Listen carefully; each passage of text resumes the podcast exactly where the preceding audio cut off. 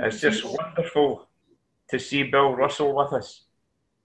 I could hardly believe that he's on Zoom with us. It's great to see you, Bill, and we thank the Lord for you. We've been praying so much for you, been before the Lord so much for you to for Him to touch you with His healing hand. We've been praying for Graham. We've been praying for Nicola.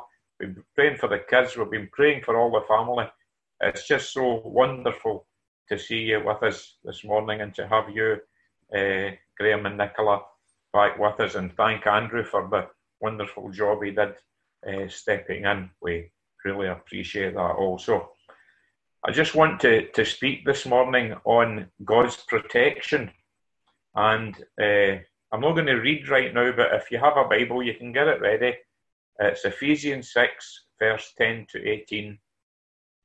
I've been thinking a lot this week, and no doubt we all have, uh, again, about the coronavirus, and really been before the Lord about what to share with you and what God wants me to say through His Holy Spirit. I've been in much prayer and much thought about that. And the word protection has come to my mind a lot this week and uh, the coronavirus. And what happens if we don't act responsibly? Now, I'm sure many of us have watched the news this week and we've seen what's happened in Aberdeen and the spike of coronavirus in Aberdeen. It is no respecter of persons. This is a worldwide weapon of mass destruction, and we need to really get a hold of that. And sadly, our in our own country, the folks in Aberdeen just seem to discard all sensibility and all sense of responsibility. And others have had to pay the price for that. I was also thinking uh, to align with that, that Satan is exactly the same. He's a worldwide weapon of mass destruction. It's exactly the same spiritually as it is physically, as it is emotionally. The destroyer of families, you think of the families who have been touched by this negatively. Some families have almost been destroyed through this. And Satan would want to do the same thing to us again, spiritually. But thank the Lord that we have the armour of God which we're going to read about in a wee while from Ephesians. I've also been thinking that in a strange way, in our church life, that these changing circumstances that, that COVID 19 has brought, that as we look at our church life in relation to new beginnings and our own individual lives also, it gives us an exciting opportunity to focus on our vision and our ministry in Moodiesburn and the surrounding areas in light of the new world we're in. Because life has changed so much, we need to adapt to that. We need to look at our vision. We need to look at our ministry. We need to look at how we do things. We need to look at our family, family life. We need to look at individual life. Now, I've been inspired this week by Brother Kenny Borthwick and I would like to share just for a few minutes on a summary of Kenny Borthwick's last two messages to New Beginnings, because I believe his ministry has been inspired and it's really challenged me, along with my dear brother Alec Russell's book, Hope Within Reach, which I've been dipping into also. Kenny inspired, Kenny's inspired ministry has as I said, has challenged me in my thinking about the new normal for us, both individually and in new beginnings, as we consider how we resume fellowship. When we resume fellowship, what will that be like? How will we endeavour to share the Lord with the community in our new normal? Who would ever expected life to be like this? I certainly didn't in my lifetime. On two occasions in the past week, I've been wakened all night to around six in the morning. Now, that's not new for me. I'm an insomniac. Anybody that knows me closely knows that sometimes I stay up all night because I can't get to sleep. But I've been listening to Kenny speaking to New Beginnings in his last two sermons. And it's challenged me and it's inspired me. And I'm going to summarise what he's been saying to New Beginnings and us as individuals. He's gently challenged us to be two things a place of prayer and compassion. The Lord gave him these two words prayer and compassion. Prayer for those in our fellowship who are eloquent, who are mature, who put up lovely prayers, and those who feel that they can hardly string two words together. God wants every one of us to be able to meet Him in prayer and to embrace the compassion and humility of Jesus. That's the second thing He said. And to reach those in need who feel marginalized by society. In relation to the words com- compassion, he focused on the second part of the word passion. And he just tried to convey that, convey that the Lord has a passion for compassion. So make sure that we embrace his compassion in our ministry and new beginnings and individually. Kenny then challenged us, uh, like the old road safety slogan, to stop, to look, and to listen. If you remember, he spoke about the, tuft, the Tufty Club, how uh, crossing the road was you looked right, you looked left, you looked right again, and then you crossed straight over if it was safe to do so. And then uh, that evolved into stop, look, and listen. And Kenny was exhorting us in New Beginnings to listen as a leadership, to listen as individuals in the fellowship, to listen to what God's saying to us during this unusual and unprecedented time. Kenny gently challenged each of us to be flexible and prepared to bend to the leading of the Holy Spirit. And it quite amazed me because that day that Kenny spoke, in the background, his trees and his bushes were bending. It was a very strong wind. And I just thought, how amazing. God reinforces his message. These trees in the background in Kenny's garden were bending. And I just thought that they were, they were, it was almost a sign to us that they were bending like the Holy Spirit speaking to us. And Kenny was saying we need to be flexible and we need to bend to the leading of the Holy Spirit, not be rigid. And if relevant to new beginnings, to hand over our personal need for control, if we have that problem, hand it over to God. If we've got a need for control, hand it over to God. And what he said was that this could be a leader, it could be someone in fellowship, or a group, or a faction in any church. Even people who present as being very spiritual and sanctimonious, spiritually elite, and he spoke about people uh, who had prayed for him in his fellowship. And he was quite concerned about these prayers because the prayers were actually manipulations telling him what he should do better. Now we need to be aware of Satan's subtle wiles. Kenny spoke about a vibrant church that he knew well that exists no more. It no longer exists. Do you know why? Because of power issues. He wasn't saying that about new beginnings. But he was telling us to be careful and be aware and take heed where we stand lest we fall. And of course, none of us want to believe that. I don't want to believe that I'm, I need to be in control of everything. I bought a, a used conservatory this week.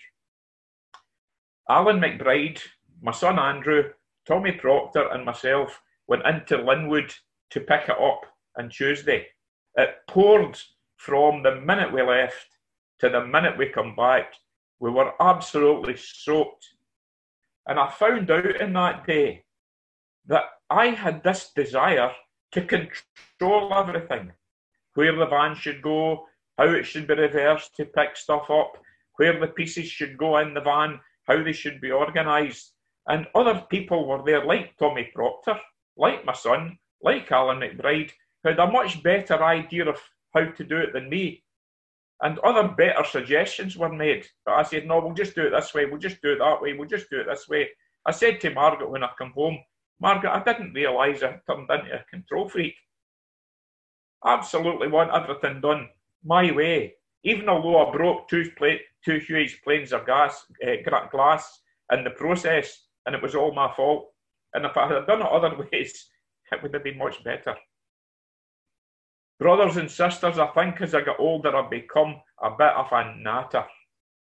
If it's not my way, it's not the right way. The old Frank Sinatra song, I did it my way. And at the end of the day, you know that I'm speaking to myself, but in our fellowship, we need to bend and be flexible to the Holy Spirit. Kenny made it very clear that he holds new beginnings close to his heart. He has a hugely high regard for Graham and his ministry to us is clearly in love. So, what's our response? We need to have a response to that kind of ministry. We need to have a response to the stuff in Alec Russell's book, which I've been delving into. How do we respond to these challenges individually and collectively? Because we've all got a responsibility in new beginnings. As we look to redefine our ministry, which we need to do, and we look to enlarge our vision don't let the coronavirus stop us from enlarging our vision in view of this time of change. At 71, I don't feel like enlarging my vision because sometimes I'm done, I'm a bit done in with my personal circumstances. But you know what? It dawned on me that Noah started to build the ark, I think roughly when he was 600 years old. So God's got a message for us all, young and old. So how do we respond to this ministry? to These challenges, individually, collectively, redefining our ministry. How do we put meat in what Kenny was saying?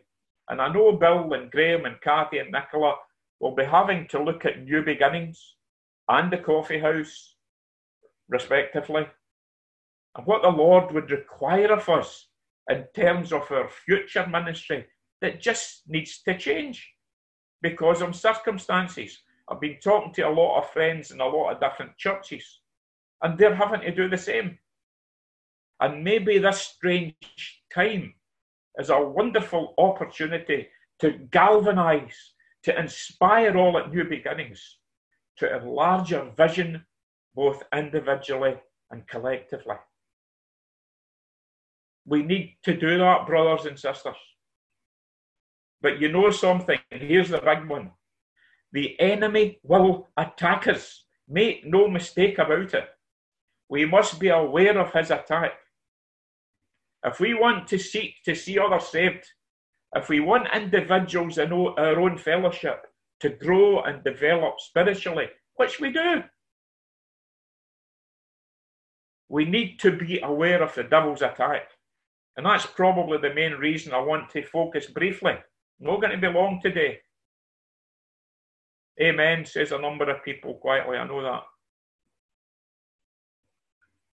During Paul's time in prison, he became well acquainted with the armory and the armour worn by his captors in the Roman army.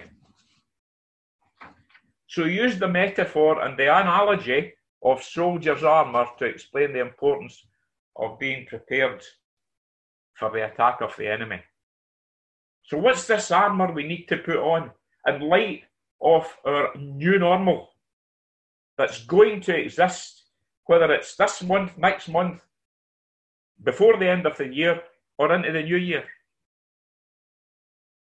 We need God's armour. So, if you quickly turn with me to Ephesians 6 10 to 18, and I'm going to make a number of short comments because I realise how difficult sometimes it is to concentrate when we're on Zoom rather than there in person. Paul writes to the Ephesian church, verse 10 Be strong in the Lord. Uh, chapter 6, verse 10 Be strong in the Lord and in his mighty power. Put on the full armour of God so you can take your stand against the devil's schemes. For our struggle is not against flesh and blood, but against the rulers, against the authorities, against the powers of this dark world and against the spiritual forces of evil in the heavenly realms. Therefore, put on the full armour of God so that when the day of evil comes, you may be able to stand your ground. And after you've done everything, to stand.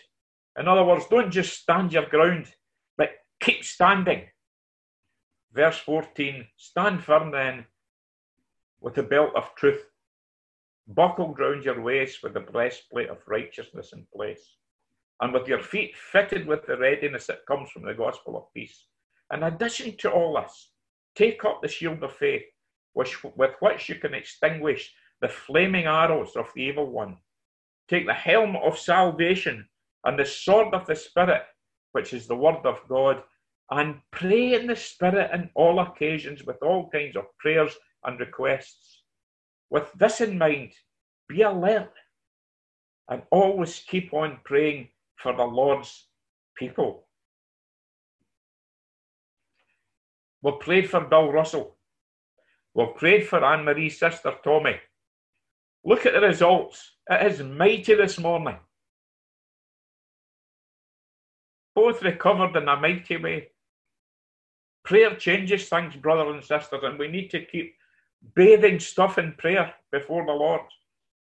Put armor on the armor of God and bathe it in prayer. So we're quickly going to look at the belt of truth, the, the breastplate of righteousness, the shoes of the gospel of peace, the shield of faith, the helmet of salvation, and the sword of the spirit. Don't don't worry, I'm not going to take a huge amount of time. The belt of truth. Stand firm then with the belt of truth buckled around your waist. Now I used to be a small in my waist, my belt. I then went on to a medium. I then went on to a large. And now I'm a wonderful XL. And I, and I blame Curry's for that. That's the real problem. But you know what? The important thing is no matter no matter what size this is, it's important that the belt of truth is wrapped around you. And that's what the soldiers did uh, at the time, the Roman time, which Paul, Paul's talking about. The belt was there to carry other armour, their sword, their knife, etc., etc. Everything, everything was gathered in together because of the belt. And the scripture says, You'll know the truth, and the truth shall make you free. Truth is inseparable from the life of Jesus. He defined himself as the way, the truth, and the life. We need to embrace that. Satan would have you believe that you're lost and you're without hope. And the truth is, God's love and salvation has set us free. Let's embrace that, dear friends. We need to live lives that are upright and honest and transparent without deceit. Integrity and honesty need to be vital in our Christian life as the evil one attacks us. People should know that Sandy Steen is someone they can depend on, someone who talks the truth, and someone who stands up for the principles of Jesus Christ. They should know that. Maybe they don't always do, but they should the breastplate of righteousness. Stand with the breastplate of righteousness. The breastplate of a soldier was sometimes woven in kind of chainmail, and it, it, it protected his vital organs, his heart, his stomach, his lungs, his liver, etc. You know, where the vital organs are. Christ's righteousness protects us against Satan's accusations. But bear in mind this is entirely the righteousness of Jesus. Because you say to me, Sandy, how can I be righteous when I'm the way I am? In fact, how can you be righteous when we know the way you are? And the Bible tells us all have sinned and come short of God's glory. None of us are fully righteous other than Christ Jesus. The bottom line is Satan wants into your heart to tell you how unrighteous you are. He's looking for a crack in the armour. He's the accuser. He wants to destroy new beginnings and everything in it. The breastplate of righteousness is our defence against dangerous and unexpected attacks. What we, what, what we sometimes call left field attacks. We're not expecting them from the side or from the back. And we all need this because you know how sometimes we think things can't get any worse, things can't get any worse. But you know what? They then do. They then do. How often have you said that in your life? Things can't get any worse. That's exactly when they get worse. The shoes of peace. Stand with your feet fitted with the readiness that comes from the gospel of peace. Soldiers marching into battle, they must have comfortable shoes. They had kind of sandals that were a bit like football boots with studs on them. And uh, they allowed them to stand firm and get ready for action. Solid footing, ready for movement. I remember when I was 12 climbing Ben Nevis, 12 years old, with a pair of wee black plimsolls. You remember them?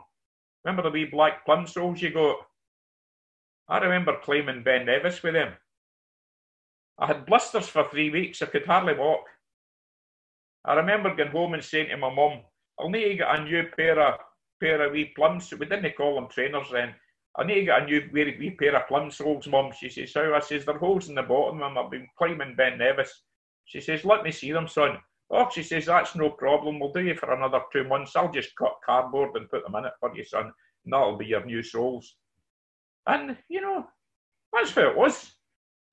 So there I was walking about with not not exactly prepared for the weather with my wee plimsolls with cardboard soles. Have you ever seen women at a wedding? Now I'm not being sexist here, but have you ever seen women at a wedding? They walk into the reception with their beautiful high heels on, their beautiful garments to uh, display, displayed at the wedding reception. But see, when it comes to the party at night, there's one phrase between the wedding and the reception I think that you'll hear out of every woman's mouth, My feet are killing me. And they take their shoes off. And for the party at night, they've not got the shoes on. Because you know what? The shoes were appropriate for the situation because they made them look good, but not when it came to the party. It's important that we've got the right footwear on to follow Jesus. The Bible says Jesus says, My sheep hear my voice and they follow me. You can only follow Jesus with the gospel of peace, brothers and sisters. In these tough times of coronavirus, let's keep looking forward and thinking forward and thinking about the future and being prepared to walk where Jesus wants us to walk. I'm struggling with that at 70 year old when I've just want to sit down and drink tea and eat biscuits. But God's got another message for us. Be prepared. But you need to be prepared with the right shoes on. The shield of faith. In addition to all this, verse 16, take up the shield of faith with which you can extinguish all the flaming arrows of the evil one. In battle, the soldiers used to light the arrows and fire them in their bow, and they were they were they were destruction, destructive and the shield was used to divert the arrows that would have burned them to death, these flaming arrows. The Lord knows that a wee spark can ignite a big fire. We've just seen that in Beirut, sadly, heartbreakingly. There's an old saying feed a cold and starve a fever. But you know what? Here's a, here's the spiritual terms. Feed your faith and starve your doubts. Feed your faith and starve your doubts. The helm of salvation will not be long. Stand with the helmet of salvation on verse 17. A soldier used a helmet to protect his head because if his head was wounded, he wouldn't be able to think. The head is the seat of thought and mind. Make no mistake about it, brothers and sisters, individually and your families and, every, and, and, and, and, new beginnings. Satan's after your mind. One day, a couple of weeks ago, I felt really low, hopeless, a failure as a dad, and a husband, and a grandpa no use to anybody in new beginnings. No use to any friends. Satan was attacking this bit in here. That's what he does. I just felt, ah, no, you, And then the Lord said to me, Sandy, we're transformed. You're transformed by the renewing of your mind, Romans 12, 1, Romans 12, 1 and 2. Be you trans. My daddy used to say, good stuff in, Sandy, rubbish out. Sometimes we need to keep rubbish out by pouring the good stuff in. But it's important that your head's covered. Tommy Proctor and myself go into the fort often during near Christmas with Anne Marie and Margaret. Now, Anne Marie and Margaret go to like say Marks and Spencers and you know all these kind of high class quality places. Tommy and I head for the two shops, the pound shop and Greggs. The pound shop and Greggs. And sometimes when you go in the floor, it is freezing. That doesn't matter to the woman. What they're getting is important to them. Uh, it matters to us, we're going into the pound shop. So what Tommy and I do, we've got our trousers on, we've got our big shoes on, we've got two t-shirts on, we've got two jumpers on, we've got two jackets on, and the jackets I've have got hoods, and we've also got a tammy on underneath them. And we go to the pound shop, and then we go to Greggs. We were walking down one day, and we we came face to face with Lorraine, and Lorraine actually thought she was meeting two aliens. She thought we were people from outer space because of how we looked, but we were protected to be able to sit at Greggs and sit outside in a November, December day and drink our tea and eat our wee cake, or maybe a sausage roll and a wee cake, whatever takes our fancy. But we're protected. Nancy wears her fancy tea cosy hats in the church, doesn't she? When we go in to the coffee house, before she goes out to her car on a wet and windy day, she puts on her beautiful tea cosy hats. That's that's just how I would describe them. They're wonderful, tea cosy, fancy hats. She then goes out to her car and she's protected. However, I want to say something, brothers and sisters.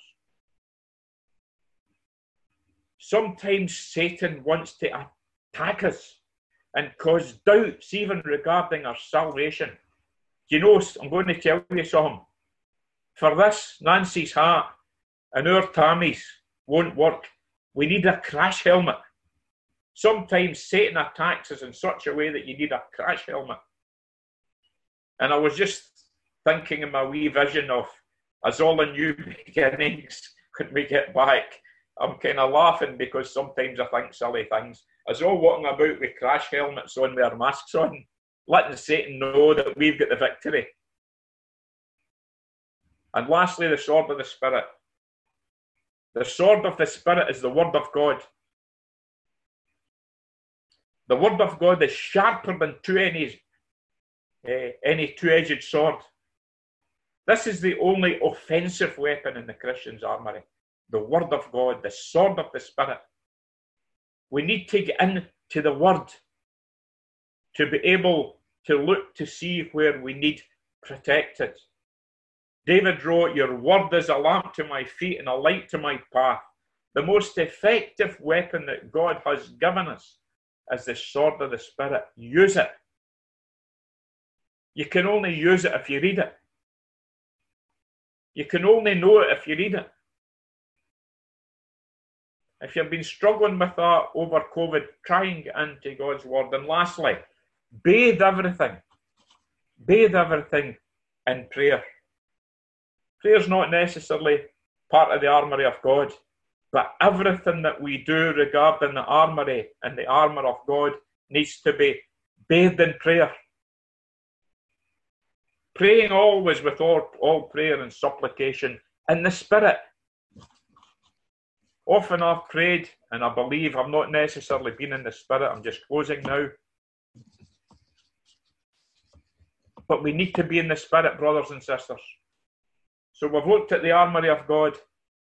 And this is our spiritual armour against the wiles of Satan. We'll need it as we look forward, brothers and sisters. We will need it as we look forward. So, in conclusion, the coronavirus has had a huge impact on us individually, in our families, in our work, and in new beginnings. There will be those of us in new beginnings that have been wounded. A couple of weeks ago, I felt severely wounded. This morning, before I come on here, an attack of Satan, I felt really wounded. That wasn't to do with not to do with not getting on. It was something else. There's those of us that have been wounded physically, mentally, spiritually, and every other way that we can think of during this strange, unusual time as we consider the way forward individually, in our families, and in our church fellowship. May we be protected. Lord, protect our leaders. Protect everyone in the fellowship. Let us come together, united in body, soul, and spirit, and take hold of the truths of the, the living, powerful, and wonderful Jesus. Absolutely, lastly, in responding to Kenny Borthwick's Holy Spirit inspired ministry exhortations. The devil will be on the offensive. The devil will not be on the offensive if we don't try to apply them. But they were they are so powerful, and I want each of you. I shouldn't be saying this because it's not my responsibility to do this, but I would love each of you to go in and listen to Kenny's last two messages. You will be inspired and challenged as we look forward in new beginnings not in a defeated way, but in a victorious way.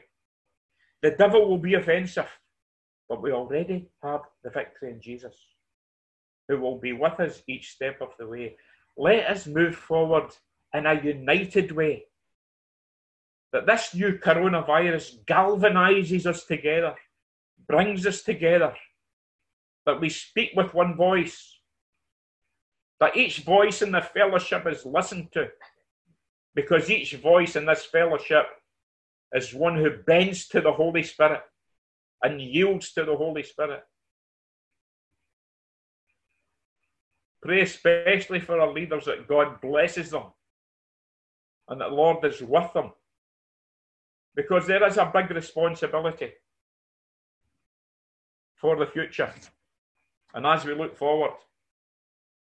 But let's be excited about that responsibility. Let's be enthused about it. Don't allow the evil one to beat us because we've got the victory. Let us move forward in hope and in joy and in love and together in Jesus' name. Amen.